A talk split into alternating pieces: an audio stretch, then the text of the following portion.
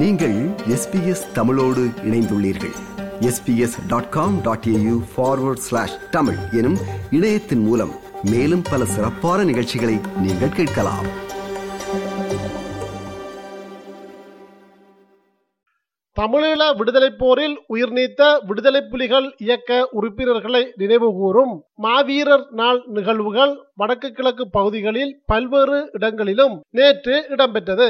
வடக்கு கிழக்கு மாகாணங்களில் உள்ள எட்டு மாவட்டங்களிலும் பல்லாயிரக்கணக்கிலான மக்கள் ஒன்று கூடி உயிரிழந்த தமது உறவுகளை நினைவு கூர்ந்து ஈகைச் சுடரேற்றி அஞ்சலி செலுத்தினார்கள்.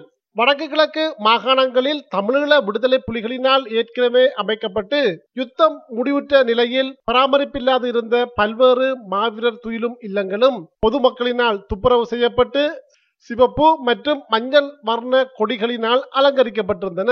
வடக்கு கிழக்கு மாகாணங்களில் காணப்படும் மாவீரர் துயிலும் இல்லங்கள் பொது இடங்கள் மற்றும் அஞ்சலிக்காக தயார் செய்யப்பட்ட பிரத்யேக இடங்கள் என முப்பதிற்கும் மேற்பட்ட இடங்களில் நேற்றைய தினம் இகைச்சுடரேற்றி அஞ்சலி செலுத்திய நிகழ்வுகள் இடம்பெற்றன. அதிகபட்சமாக முல்லைத்தீவு மாவட்டத்தில் பதினோரு இடங்களில் ஈகைச்சுடரேற்றி மக்களினால் அஞ்சலி செலுத்தப்பட்டுள்ளது. கடந்த இரண்டாயிரத்தி ஒன்பதாம் ஆண்டு யுத்தம் முடிவுக்கு கொண்டுவரப்பட்ட பின்னரான காலப்பகுதியில் இந்த மாவீரர் நாள் நிகழ்வுகள் பல்வேறு பாதுகாப்பு நெருக்கடிகளுக்கு மத்தியிலேயே இடம்பெற்று வந்தன. அதுபோல் கோவிட் தொற்று ஏற்பட்ட காலப்பகுதியிலும் அதனை காரணமாக வைத்து மக்கள் ஒன்று கூடுவதற்கு நீதிமன்றங்களினூடாக போலீசார் தடை உத்தரவினை பிறப்பித்திருந்தார்கள்.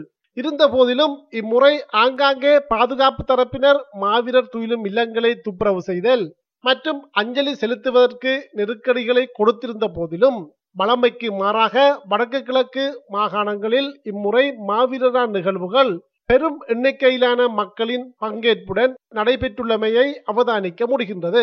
இதே வேளையில் கடந்த வாரம் இடம்பெற்ற இலங்கையின் நாடாளுமன்ற அமர்வுகளில் பேசிய தமிழ் நாடாளுமன்ற உறுப்பினர்கள் சிலர் மாவீரர் நாள் தொடர்பில் மாவீரர்களுக்கு அஞ்சலி செலுத்தி உரையாற்றியதனையும் அவதானிக்க முடிந்தது.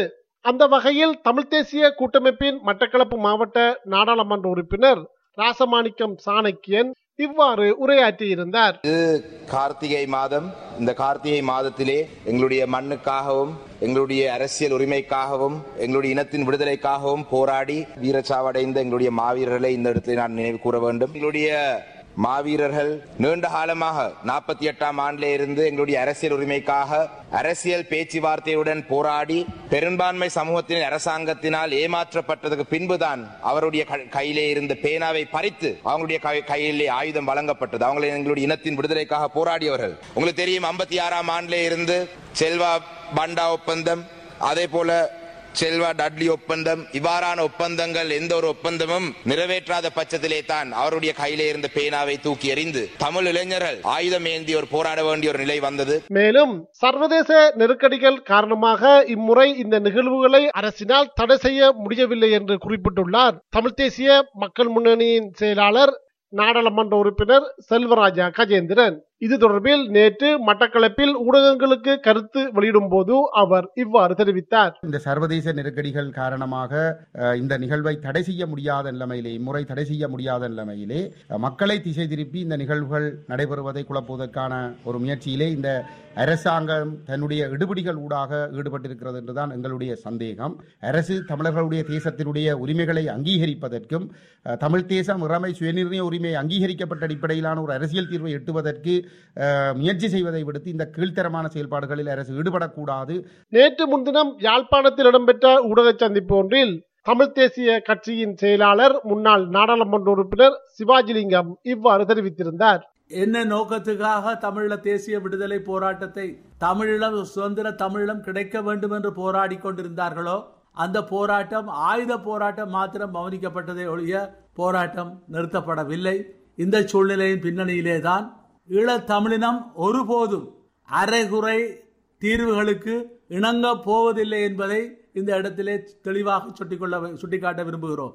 சுதந்திர தமிழீழத்துக்காகத்தான் புலிகளின் தாகம் தமிழ தாயகம் என்று தங்களுடைய உயிர்களை தியாகம் செய்தவர்களை நாங்கள் சமஸ்தியை வைத்தோ வேறோ சொல்லி நாங்கள் இந்த இடத்திலே தெளிவான ஒரு செய்தியை சொல்ல விரும்புகின்றோம்.